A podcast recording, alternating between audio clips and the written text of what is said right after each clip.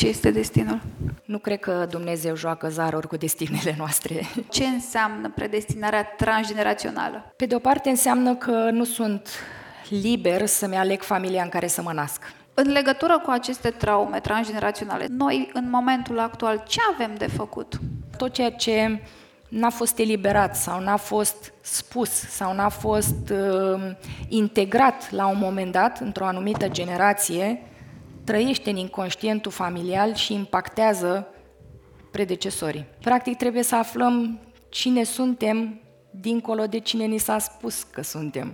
Am lucrat cu o doamnă care tușa excesiv de câte ori bea apă. Nu era o cauză clinică. Acest simptom prezent în corp pe o perioadă de 9 ani s-a vindecat instant când a conștientizat că fratele bunicii ei murise înnecat în război. Astrolov cu Lavinia Badea Un podcast Zunivers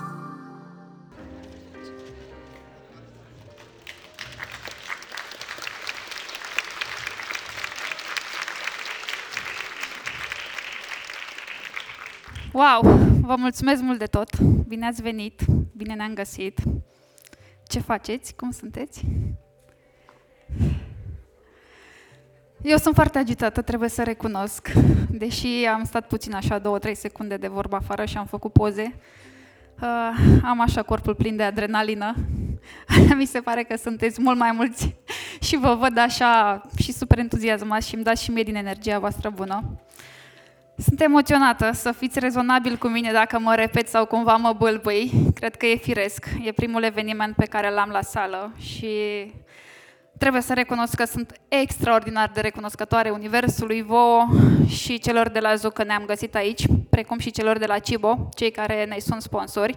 Uh, sper că v-ați luat uh, o cafea la intrare și că v-ați relaxat. Ați făcut cunoștință între voi? Ați vorbit? Așa, cât de cât? Mulți sunteți și din țară, din Timișoara, din Oradea, din Brașov. Nu mă așteptam să știți. Sinaia, da, așa este. Constanța. Ploiești, normal. așa e. Bun, vă mai mulțumesc încă o dată că ați venit. Să știți că sunt extraordinar de sinceră. Nu mă așteptam să ne găsim într-un număr atât de mare. Mulțumesc celor care au răspuns uh, și cu da la invitația mea la acest eveniment, rând pe rând. Temele sunt extraordinar de frumoase, sunt interconectate, se leagă între ele, așa că rămâneți până la final că o să vă facă plăcere să auziți o grămadă de povești, idei și reflexii ale fiecăruia în parte. Și zic să nu mai vorbesc mult și singură, să procedem la treabă, cum zic eu. O să invit lângă mine pe Barbara Băcăoanu, fondator Școala de Științe Spirituale, astrolog, numerolog și cred că un om foarte drag vouă.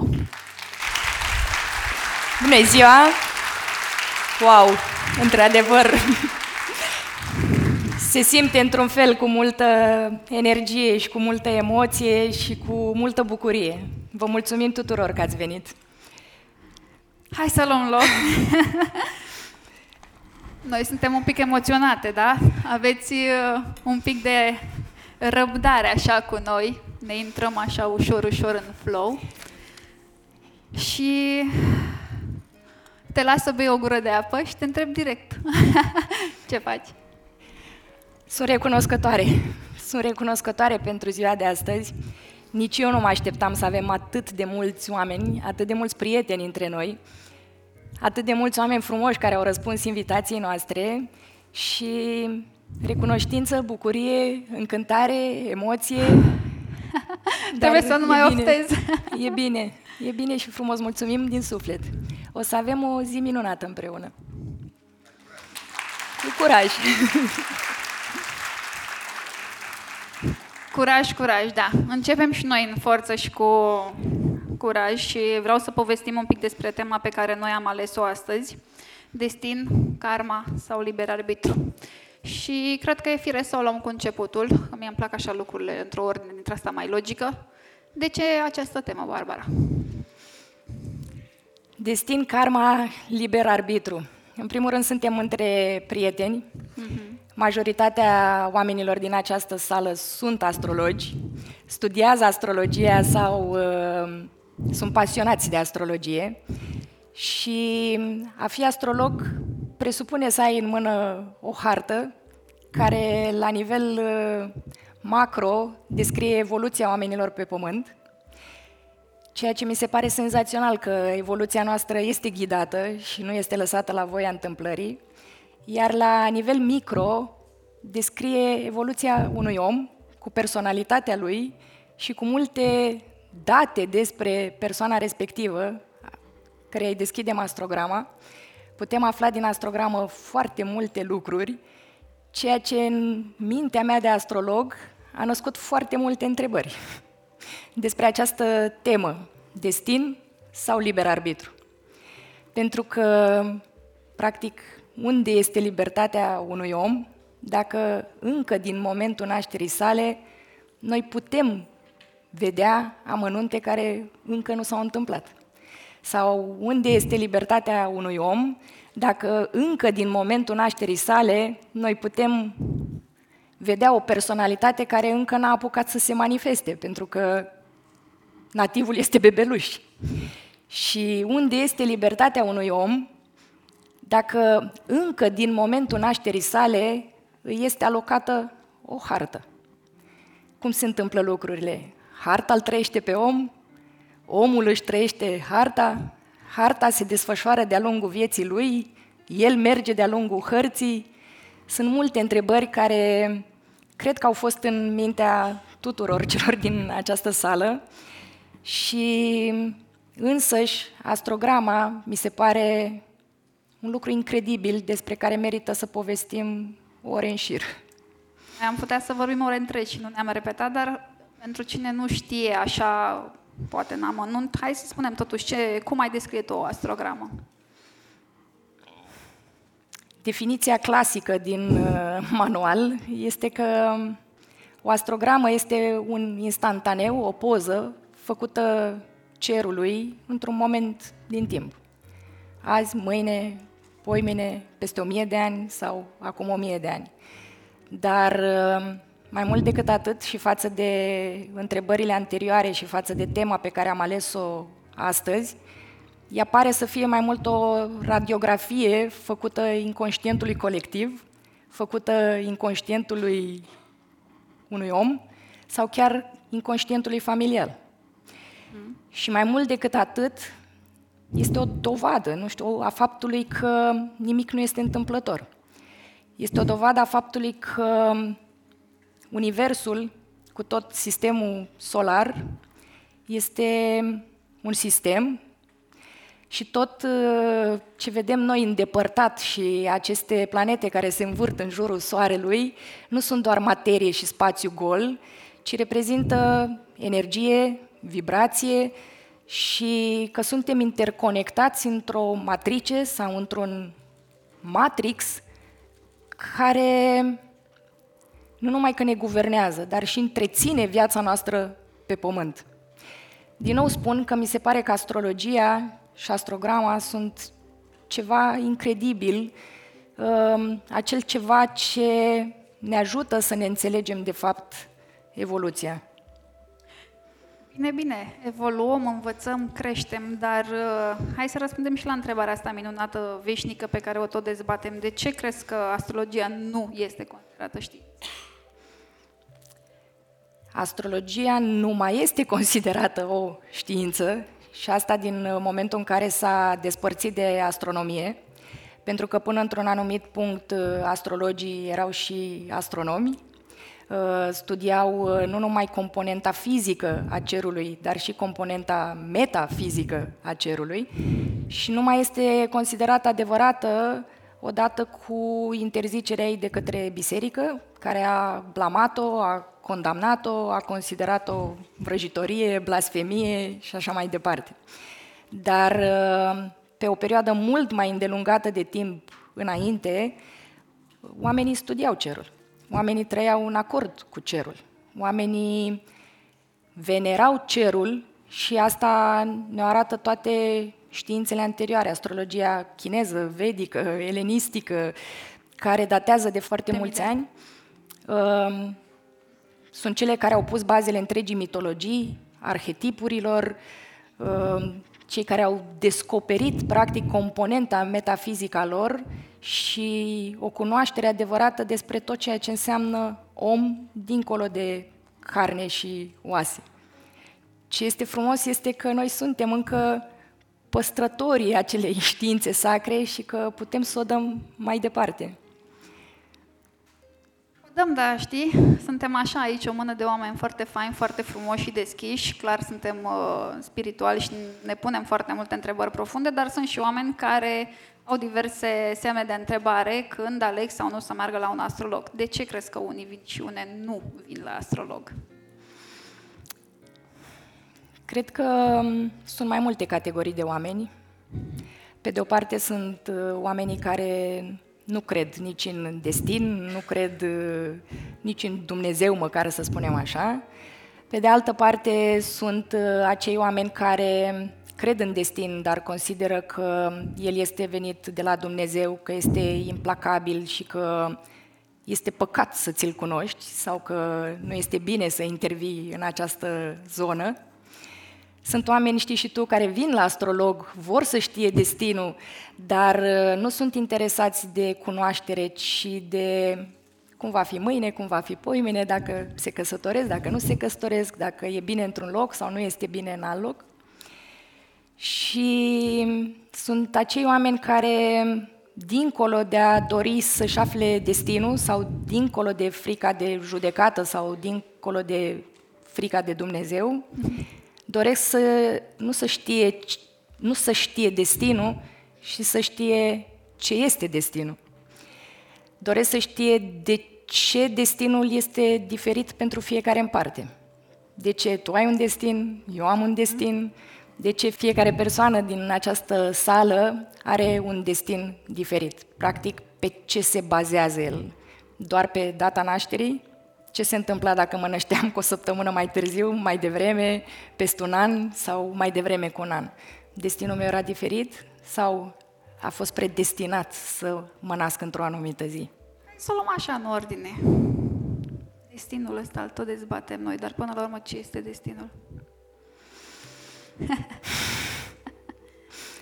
în contrapondere cu liberul arbitru, care ar însemna libertatea totală de a alege ce vreau să fiu, cum vreau să fiu, cine vreau să fiu și unde vreau să fiu, destinul înseamnă să fii condiționat, să trăiești doar într-un cadru restrâns.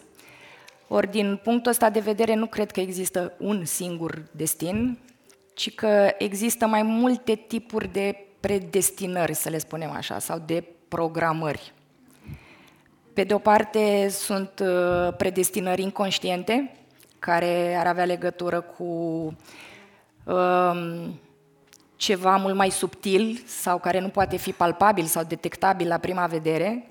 Și aici putem să vorbim despre predestinarea transgenerațională sau despre predestinarea karmei, a parcursului sufletului de dinainte de naștere. Și există predestinări mult mai palpabile, mult mai conștiente, pe care le putem numi programări și ele apar după momentul nașterii și sunt mult mai detectabile, ca să spun așa, sau cel puțin odată ce încep să spui niște întrebări, sunt detectabile, sunt vizibile. Aș întreba prima dată ce sunt predestinările după momentul nașterii. Să o luăm așa din prezent.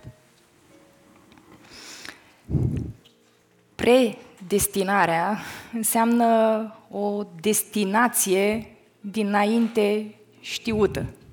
Este ca și cum uh, te-ai sui într-un tren care merge pe șine și odată ce te-ai suit în el și el a pornit, nu mai depinde de decizia ta să faci nici stânga, nici dreapta, și practic nu cred că poți să ajungi la mare dacă te-ai suit în trenul care merge la munte.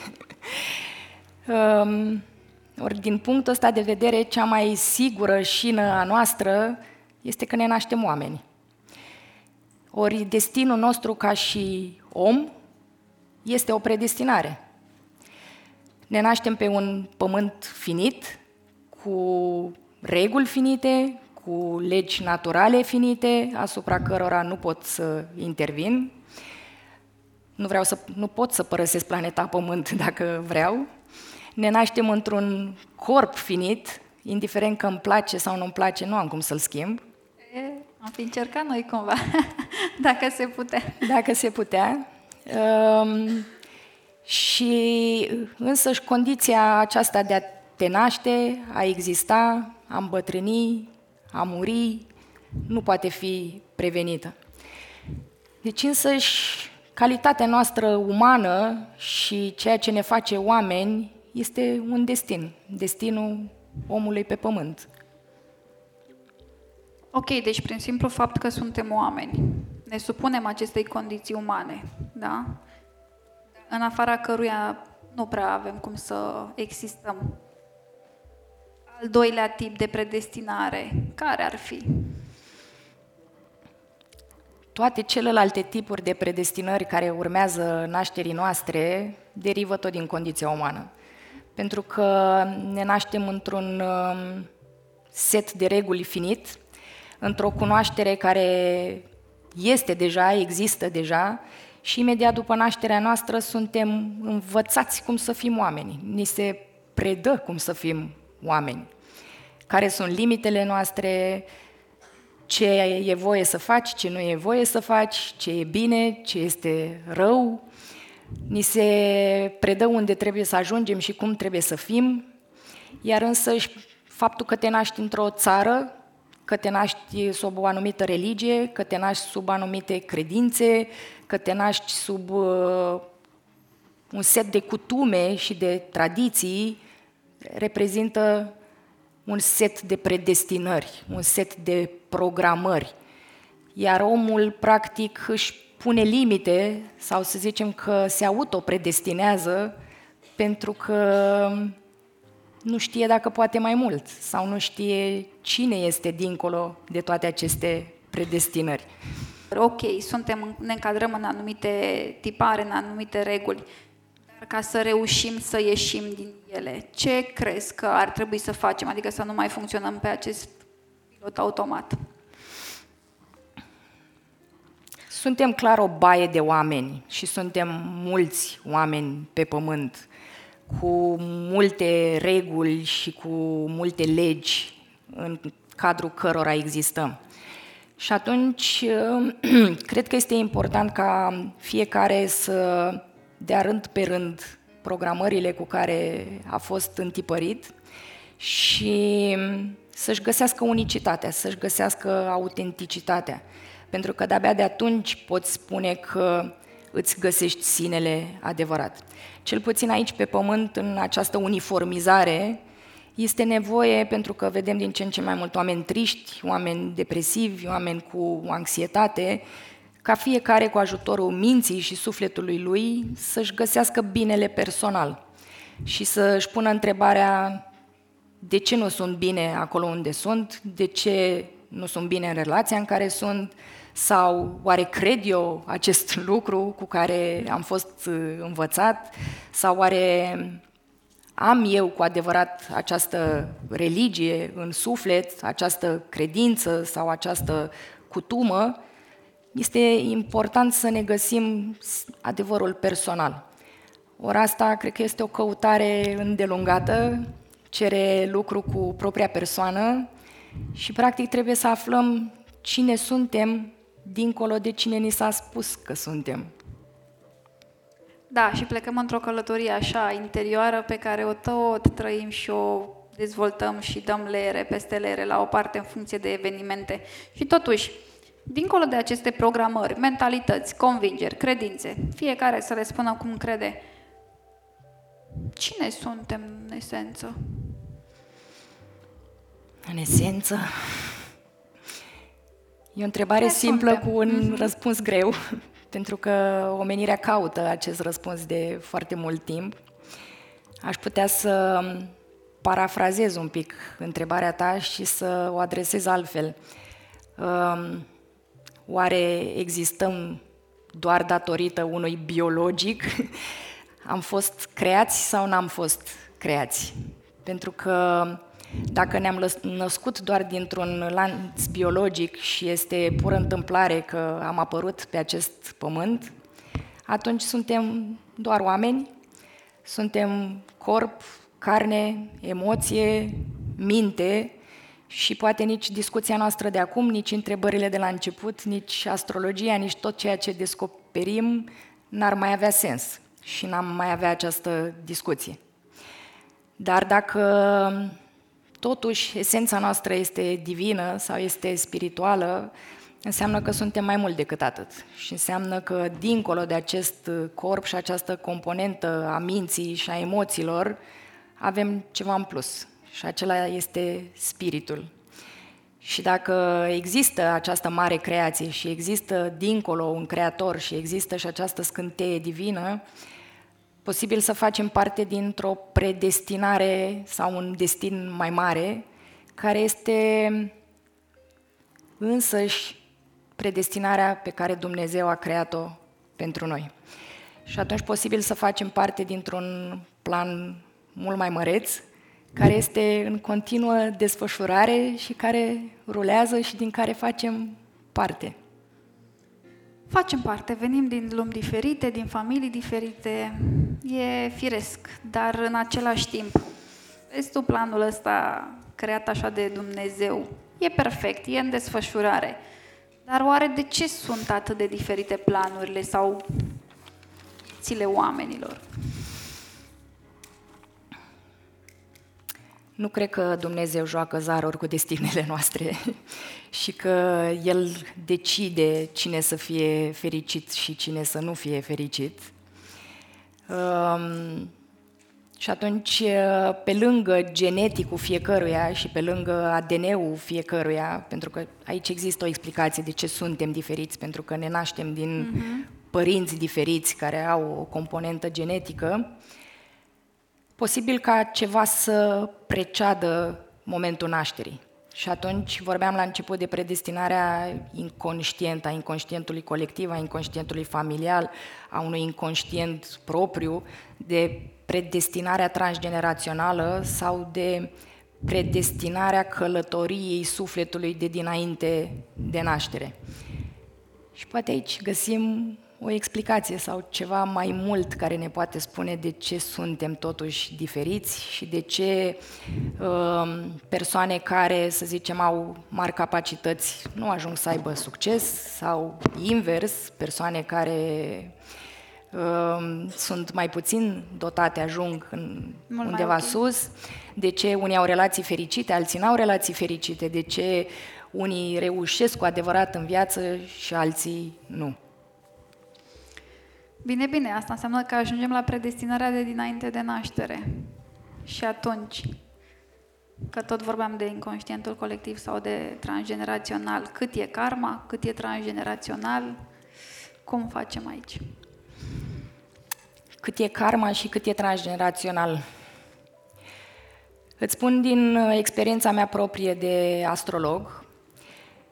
Um, pe o perioadă lungă de timp și nu am uh, fuzionat neapărat cu această idee, tot ceea ce nu găseam ca explicație într-o astrogramă era pus pe seama unui parcurs karmic. Mhm. De ce am o relație nefericită? Este relație karmică.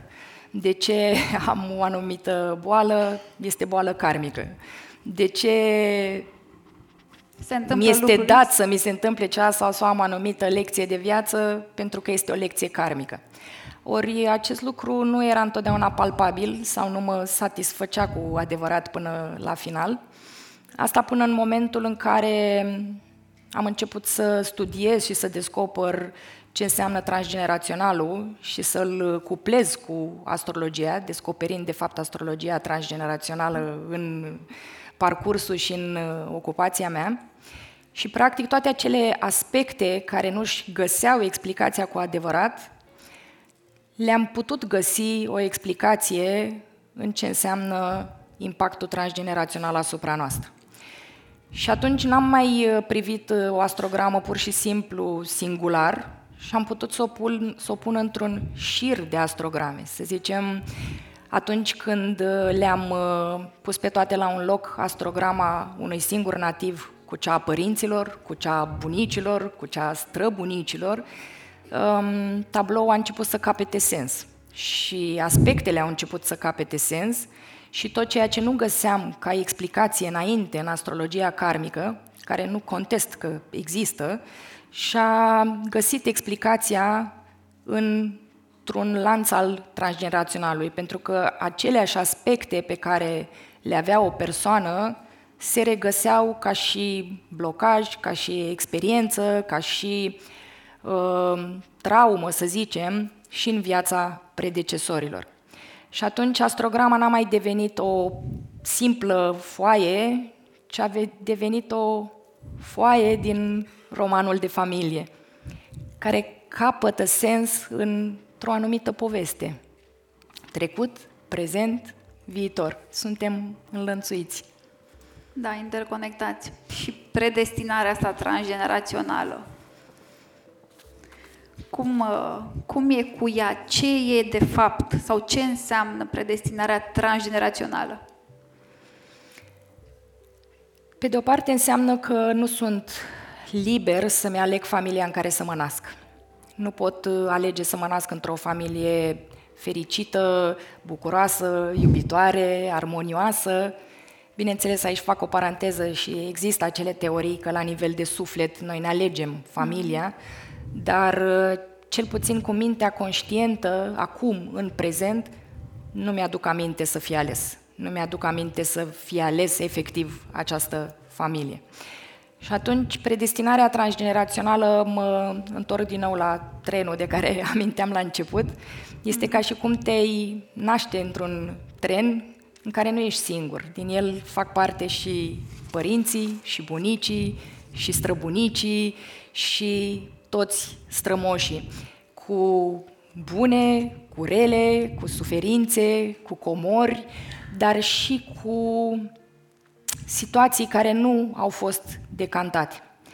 Nu pot să zic că nu aparțin acestui lanț, pentru că suntem interconectați, pentru că provenim dintr-un lanț atât al biologicului cât și al emoționalului. Uite, o chestie care am aflat-o de curând și care pe mine m-a impactat profund uh, în momentul în care am înțeles-o cu adevărat. O fetiță sau fetele uh-huh. se nasc cu un uh, număr fix de ovule pe care le vor elibera de-a lungul vieților, cum știm cu toții, de-a lungul ciclului menstrual. Uh-huh. Asta înseamnă că dacă în momentul în care se naște numărul este fix, în ea, încă de la naștere, stau viitorii ei copii, dacă uh-huh. va avea copii. Ceea ce înseamnă că noi existăm în trupul mamei noastre încă de la nașterea ei. Și merg și mai departe. Asta înseamnă că existăm în trupul bunicii noastre încă din momentul în care ea era însărcinată cu mama noastră. Știi, wow.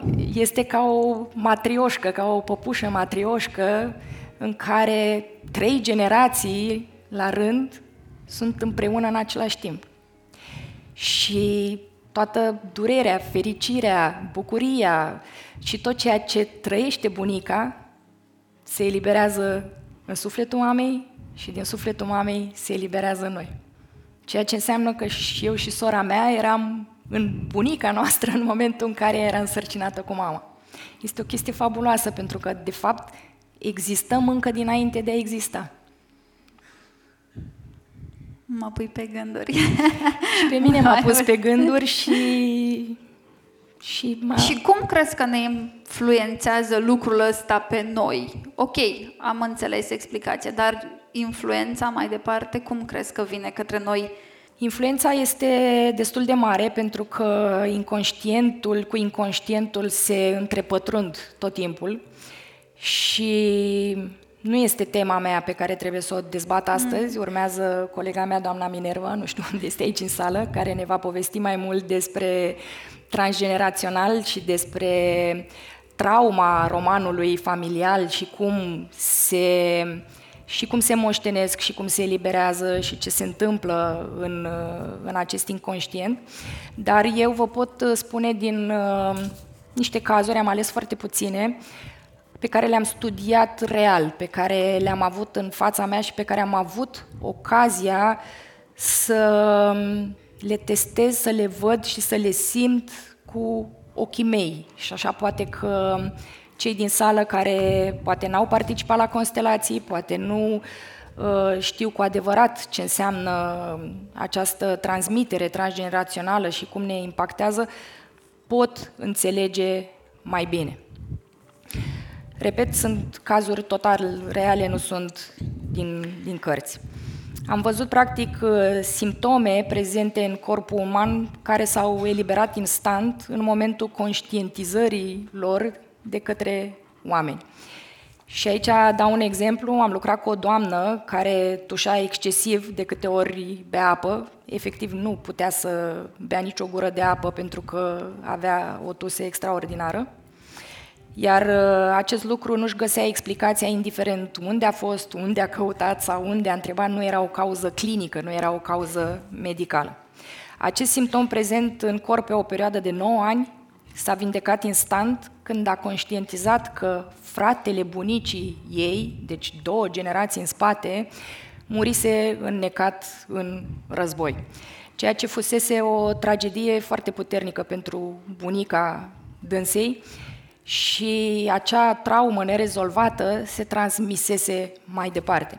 Ceea ce pentru acea persoană care decedase însemnase, apa însemna moarte, în prezent se manifesta ca un simptom în care corpul refuza apa, pur și simplu, sau se înneca simbolic cu apă. Repet, acest simptom s-a eliberat instant în momentul conștientizării acest lucru. Da, pentru că lucru. persoana respectivă avea nevoie să supraviețuiască, iar pentru asta, evident, Corect. nevoie să bea apă. Corect. Am lucrat cu o doamnă care avea o burtă foarte mare, care părea în permanență, să spunem, însărcinată, burtă care s-a retras uh, instant în momentul în care a aflat despre străbunica ei, care pierduse o sarcină avansată în 8 luni iar durerea neprocesată de către străbunică se manifesta în corpul ei. Am lucrat cu o doamnă paralizată în permanență de o frică inconștientă că își va pierde soțul, deși nu avea nicio explicație. Până în momentul în care a aflat că, la fel, străbunica rămăsese văduvă la vârsta de 27 de ani cu patru copii. Deci acea frică nu îi aparținea ei, ci aparținea predecesorilor. Am vorbit cu o doamnă care nu putea rămâne însărcinată și asta până în momentul, sau cel puțin nu știu dacă acum a rămas însărcinată, dar a aflat că în familia ei în trecut fuseseră foarte multe cazuri în care mamele și-au înstrăinat copiii vânzându-i. Și practic ceea ce însemna iubirea pentru un copil undeva se fracturase sau se blocase. Am văzut boli de piele manifestate pe corpul copiilor doar pentru că într-un trecut mamele lor fuseseră agresate. Și știm că pielea este un scut de protecție în fața acestui lucru. Am lucrat cu un bărbat care avea complicații financiare pentru că refuza inconștient să-și plătească taxele la stat. Asta până când a aflat că el de fapt încerca să repare o nedreptate ce îi fusese făcută bunicului lui, și anume îi fusese răluate terenurile, casele și banii abuziv de către stat. Deci, practic, era într-un conflict inexplicabil. Și am văzut copii care, judecându-și părinții de anumite fapte, au ajuns pur și simplu să le trăiască pentru a înțelege și pentru ca la rândul lor să facă de fapt același lucru. Sunt puține cazuri, am mult mai multe și am lucrat cu mult mai multe, dar am vrut să le povestesc astăzi doar pentru a înțelege palpabil din diferite situații cum se moștenește acest lucru și cum ne afectează. Pentru că tot ceea ce n-a fost eliberat sau n-a fost spus sau n-a fost uh, integrat la un moment dat într-o anumită generație, trăiește în inconștientul familial și impactează predecesorii. Da, tu oricum ai vorbit foarte mult despre acest subiect și în cartea ta Astrologie transgenerațională și bănuiesc că o să continui cu... Urmează, cu urmează. Și cu exemplele. Și uh, În legătură cu aceste traume transgeneraționale sau blocaje, lucruri nerezolvate din trecutul nostru, noi, în momentul actual, ce avem de făcut?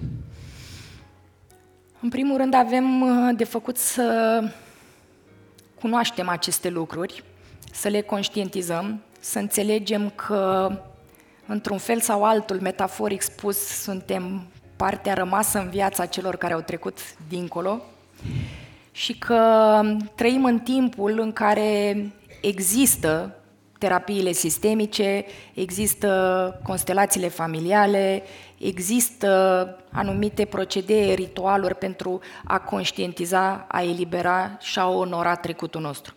Este important să nu judecăm pentru că practic ne judecăm, este important să nu condamnăm pentru că practic ne condamnăm și să lucrăm cu noi înșine și cu familia noastră pentru a afla, a elibera, a vindeca aceste lucruri. Sunt convinsă că doamna Minerva în continuare ne, ne va povesti despre da. aceste, da. aceste lucruri. Bun, și acum hai să dezbatem un subiect așa încins. Cu hărțile de gemeni, cum facem? Practic avem o hartă se împarte la 2, se împarte la 1, cum e situația asta? Tu știu că n-ai mai studiat. Este o întrebare peste care nu am putut să trec la începutul studiului meu în astrologie, practic îmi rula peripit în cap, așa că undeva acum, nu știu, 20 de ani, chiar am lansat un experiment legat de gemeni, dar și de astrogemeni, adică persoane uh-huh. care se nasc în același moment, același an, același lună, aceea zi, aceeași oră, să zicem doi copii care se nasc în același timp într-un spital, ei vor avea practic aceeași hartă. Uh-huh. Și atunci și pentru mine era un semn de întrebare ce se întâmplă cu aceste persoane, vor avea un destin identic sau nu îl vor avea. Și mm, am invitat multe perechi și de gemeni și de astrogemeni, am lucrat uh, pe hărțile lor și cu ei și mi-am răspuns la foarte multe întrebări. Din punct de vedere mm, astrologic, atunci, am văzut că, într-un fel, gemenii își împart harta ca frații. Și că din mm, diferitele moduri în care un aspect astrologic poate fi trăit, gemenii și îl împărțeau. Adică, să zicem, pentru cunoscătorii de astrologie, un Marte în berbec, să zicem, unul din gemeni căpăta partea independentă, sportivă, liberă, celălalt lua partea agresivă, grăbită sau mult mai intempestivă. Nu vreau să zic că unul e bun și unul e rău sau că unul ia partea bună și unul ia partea rea. Vreau să zic că ei își împart oarecum harta, ceea ce față de întrebarea pe care o puneam la început, harta îl trăiește pe om sau omul își trăiește harta, aici își găsește un răspuns. Pentru că în carcasa asta numită om există un sine care trăiește, simte, se raportează la viață și atunci fiecare își trăiește harta diferit. Harta este o invitație la viață, dar nu viața însăși. Din punct de vedere transgenerațional, acum o explicație mai nouă, a fi fratele 1 sau a fi fratele 2 uh-huh. Mhm. contează foarte mult. Chiar dacă chiar și cu o diferență de câteva minute între, între gemeni, um, liniile transgeneraționale și tiparele care se moștenesc nu pot fi duse de un singur om. Iar ordinea fraterniei contează pentru că fiecare descarcă din acest inconștient altceva. Mm-hmm. Contează și cum se raportează fiecare frate la familie, contează și familia cum se raportează la fiecare frate. Dar firele roșii ale romanului familial sunt diferite și fiecare în parte găsește altă explicație. Iar din punct de vedere al sufletului, gemenii nu sunt un singur suflet divizat la doi, care Normal. trăiește aceeași hartă, ci gemenii sunt două suflete diferite care în spate au o poveste diferită și fiecare a venit cu altceva în spate, nu? De experimentat, Da. normal. Hai să mergem puțin și pe partea asta de reîncarnare și de călătoria sufletului. Cum le percepi, cum le înțelegi tu? Călătoria sufletului prin viață sau prin mai multe vieți presupune că nu suntem la prima, singura și ultima viață. Că ceea ce moare de fapt este doar corpul, că ni se dau șanse diferite pentru a trăi experiențe diferite și că călătoria noastră continuă dincolo de trup ceea ce este foarte frumos. Numai că pe lanțul acesta al reîncarnărilor și al uh, transgeneraționalului, pentru că am vorbit de transgenerațional, eu mi-am pus o altă întrebare din nou, sunt o fire întrebătoare. Dacă există cu adevărat reîncarnare și iarăși nu zic că nu există, oare înseamnă că eu sunt propriul meu strămoș undeva în spate sau cum funcționează legile reîncarnării? Ți este permis să te reîncarnezi în același arbore genealogic? Îți este permis să trăiești o altă experiență cu o altă familie? Sunt uh, suflete de familii care vin împreună?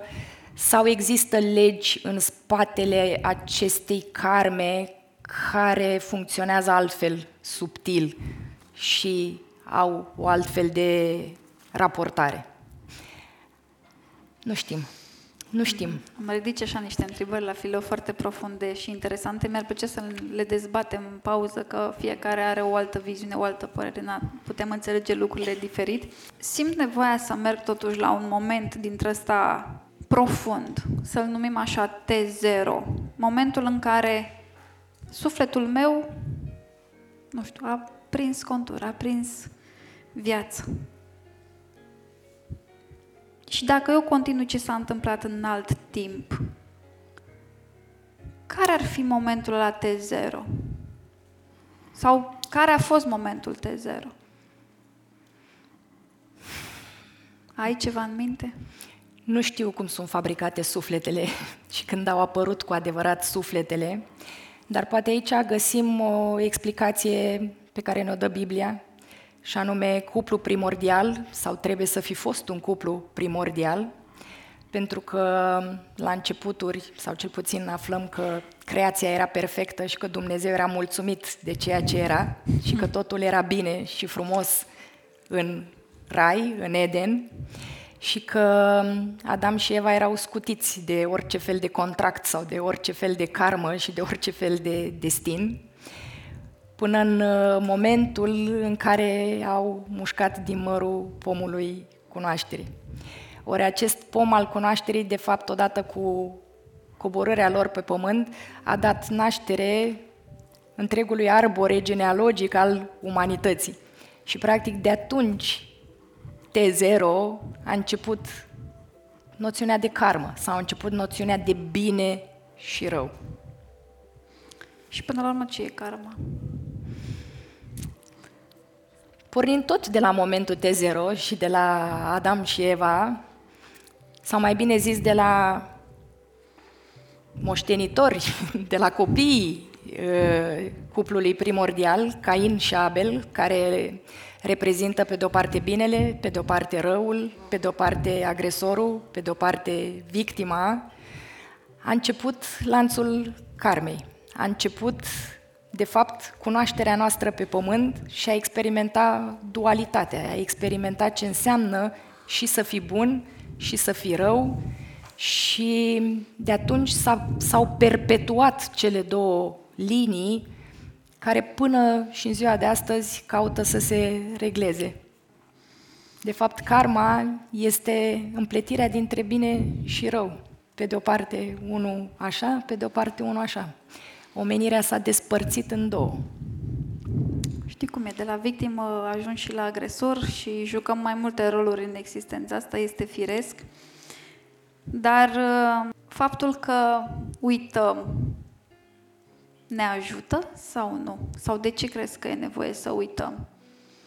Pentru că în de lungul vieților trăim mai multe povești.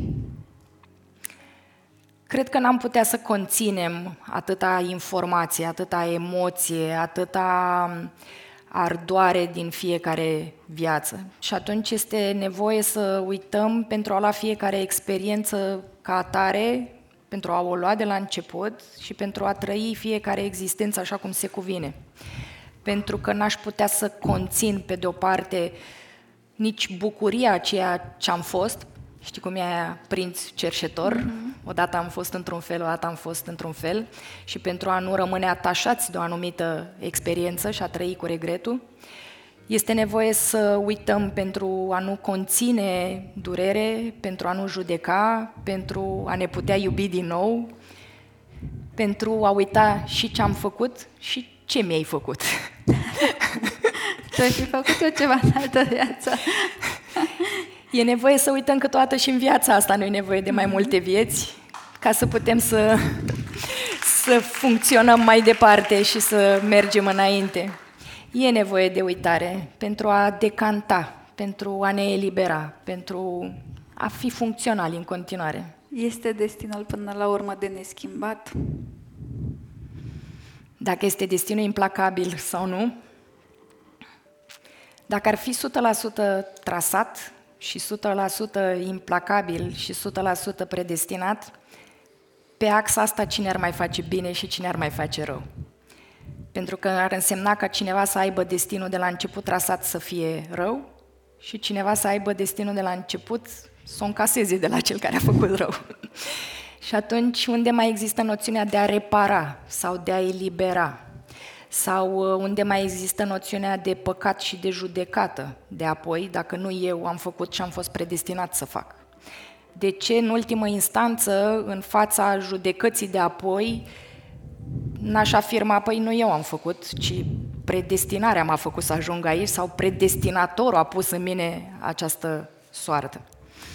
Nu cred că destinul este implacabil, ci că destinul înseamnă, de fapt, inconștientul. A trăi pe pilot automat, a descărcat toate aceste tipare, pe de o parte din inconștientul personal, pe de altă parte din inconștientul colectiv, din inconștientul familial și a merge mai departe pe un pilot automat, pe o șină.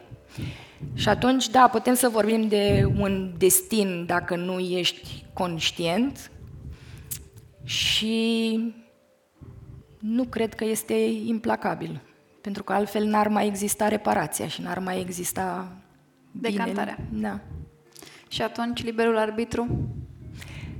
Păi, dacă, dacă destinul este inconștientul, atunci liberul arbitru este conștientizarea inconștientului. Adică, practic, a ne, a ne trezi din inconștiență. Poate despre asta este vorba în trezirea spirituală să mm. devim, devenim conștienți de faptul că trăim în inconștiență, că conștientul și inconștientul se împletesc în permanență și că noi, de fapt, manifestăm mereu, dar putem să manifestăm inconștient și să mergem pe un pilot automat și atunci ăsta este destinul, sau putem să manifestăm conștient, asumat să înțelegem această raportare dintre cele două, să ne trezim spiritual și să ne asumăm viața așa cum este, să ne găsim cu adevărat esența divină. Să facem ceea ce credem sau simțim, nu ceea ce ni se spune sau nu neapărat să ne cadrăm în niște pattern pătrățele. Cam Atunci așa? când încep să spui întrebări, răspunsurile apar. Și dacă începem să ne întrebăm de ce sunt în această situație, de ce sunt în această relație, de ce am această afecțiune, de ce nu mi este bine, practic deschidem o portiță în care conștientul poate să privească inconștientul. Și răspunsurile se arată, se relevă și noi putem să mergem pe calea aceasta a relevării, în care să dăm la o parte tiparele, să dăm la o parte acest destin și să ne asumăm pe noi înșine cu viețile noastre. Și atunci care este esența noastră divină sau adevărat? Aceea de a fi bine, Cum ziceam mai devreme, Dumnezeu a fost mulțumit de creația sa și totul era bine. Noi, ca oameni, pe urmă, am ales altceva sau am plecat pe mai multe linii care se întrepătrund. Și cred că este de datoria noastră să găsim bucuria, să găsim fericirea, să ne găsim binele personal dincolo de orice. Și mai presus de toate să dăm viața mai departe în deplină siguranță și în deplină frumusețe. Iar pe de o parte să ne, asumăm, să ne asumăm și rolul de părinți pentru generațiile viitoare, pentru că dacă noi trăim în inconștient, mai departe programăm și pe copiii noștri să ducă aceleași tipare la nesfârșit. Și poate ar trebui să-i eliberăm și să-i lăsăm liberi de aceste tipare și să nu-i mai programăm noi, să-i lăsăm să fie cine vor să fie. Și aș mai avea o întrebare. Ce înseamnă pentru tine a fi spiritual? Veșnica întrebare. Cred că a fi spiritual nu înseamnă al căuta pe Dumnezeu pe pământ, pentru că venim de la Dumnezeu, suntem în Dumnezeu, totul este Dumnezeu și aici este Dumnezeu, chiar și pe acest scaun și între noi două. Și a fi spiritual înseamnă, pentru că dacă am fost trimiși să fim oameni, înseamnă să fim oameni și să ne trăim această viață, așa cum spuneam și adineauri, asumat în bucurie, în fericire și în venerație pentru tot acest mecanism care ne-a fost pus la dispoziție pentru a fi. Deci a fi spiritual înseamnă, dincolo de orice, să fii și să fii bine. Da, asta îmi doresc și eu pentru absolut toată lumea și e firesc că meserile noastre nu ne-au adus degeaba în uh, zona asta. Și ca să fie bine pentru toată lumea, mă gândesc că ar fi momentul să luăm câteva întrebări din sală, în cazul în care sunt uh, doritori.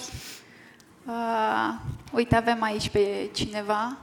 Imediat o să vină colega mea cu microfonul uh, la tine. Ridică mâna încă o dată, te rog. Bună. Bună. Uh, întrebarea mea este legată de manifestare. Manifestare și karmă. Eram curioasă dacă există o legătură între... Noi uh, se presupune că manifestăm în mod conștient sau inconștient viața noastră și vreau să văd uh, cum creează asta karma sau dacă e vreo legătură între ele. Între a manifesta conștient și karma, Uh, între, deci noi, se presupune că noi suntem cei care ne manifestăm propria viață, experiența vieții, într-un mod conștient sau inconștient. Și vreau să înțeleg dacă există vreo legătură uh, între această manifestare și karma care urmează să o duce mai departe sau să o transmite mai departe. Eu cred că de datoria noastră este să manifestăm conștient și tocmai să ne eliberăm de aceste tipare, să ne eliberăm de inconștient și să ne asumăm responsabilitatea pentru propria viață. Iar asta ar însemna să ne eliberăm și copiii noștri, deci am, ne-am eliberat de karmă copiii. Ok, deci să înțeleg atunci că inconștientul este cumva egal cu karma. Inconștientul este tot ceea ce trăim în inconștient, inconștientul personal, inconștientul colectiv, inconștientul familial și un inconștient al karmei, adică tot ceea ce vine dinainte, din spate, din ceea ce este și nu din ceea ce manifestăm conștient. Ok, și atunci uh, răspunsul ar fi destinul este egal cu karmă, să înțeleg. Destinul egal inconștient. Ok, mulțumesc frumos. și eu mulțumesc. Acolo, în spate, am văzut o mână ridicată sau mi s-a părut mie? Bună ziua! Bună. Întrebarea mea este uh, cum se împacă uh, faptul că ne punem uh, întrebarea de ce, la ceea ce ni se întâmplă, cu acceptarea și a putea să ne acceptăm ceea ce trăim și să putem să curgem lin. Pentru că părerea mea e că se contrazic la un moment dat. Păi înainte să accepti ceea ce este, trebuie să și înțelegi de ce este. Și ca să ajungi la acceptare, nu poți să accepti pur și simplu, ci trebuie să și înțelegi de ce s-a întâmplat. Și atunci merg mână-mână acceptarea și cu de ceul. Mulțumesc! Mulțumesc și eu. Haideți, dacă mai avem o întrebare, să... Destinul este ceva ceea ce deținem cu toții, da? Cum pot controla ceva ce eu dețin deja? Pot controla doar materia? Adică, că, pentru că noi suntem în, în uh, lumea materială. Adică, nu știu, Nu suntem doar în lumea materială. lumea a treia, da, suntem în lumea materială. Noi suntem, suntem materie. și în lumea vibrației, suntem și în lumea energiei. Spiritual. spirituală Da. și atunci nu controlez doar materia și această foaie, controlez și tot ceea ce este energie. Și noi suntem energie, transmitem energie, suntem conectați în energie și tot ceea ce este dincolo de materie este energie. Și atunci controlăm și energia pentru că suntem energie. Ok, Mulțumesc! mulțumesc. Uh, da, sigur, mai avem o întrebare aici. Bună ziua! Am observat că ați creat niște carduri, le-am văzut la intrare și voiam să vă întreb care este mecanismul, cum funcționează ele. Mulțumesc! Ah, ce drăguț! Cardurile au fost și pentru mine o revelație în sine, de astea le-am numit revelații, pentru că în tot acest uh, inconștient, de fapt inconștientul nu ne vorbește nici în cuvinte, nu ne vorbește nici în propoziții și singurul limbaj pe care îl cunoaște cu adevărat, limbajul inconștientului, este simbolic, este arhetipal. Și în momentul în care adresezi conștient o întrebare inconștientului, el îți răspunde în singurul limbaj pe care îl cunoaște, simbolul. Asta este esența cardurilor create. A dialoga și a purta un dialog cu propriul inconștient sau cu inconștientul colectiv. Mulțumesc și eu. Dragilor, dacă mai sunt întrebări, o să le povestim și în pauză separat. O să luăm acum uh, o pauză de un sfert de oră și apoi vom continua. Vă mulțumesc mult de tot! Vă mulțumim! Zunivers Podcasts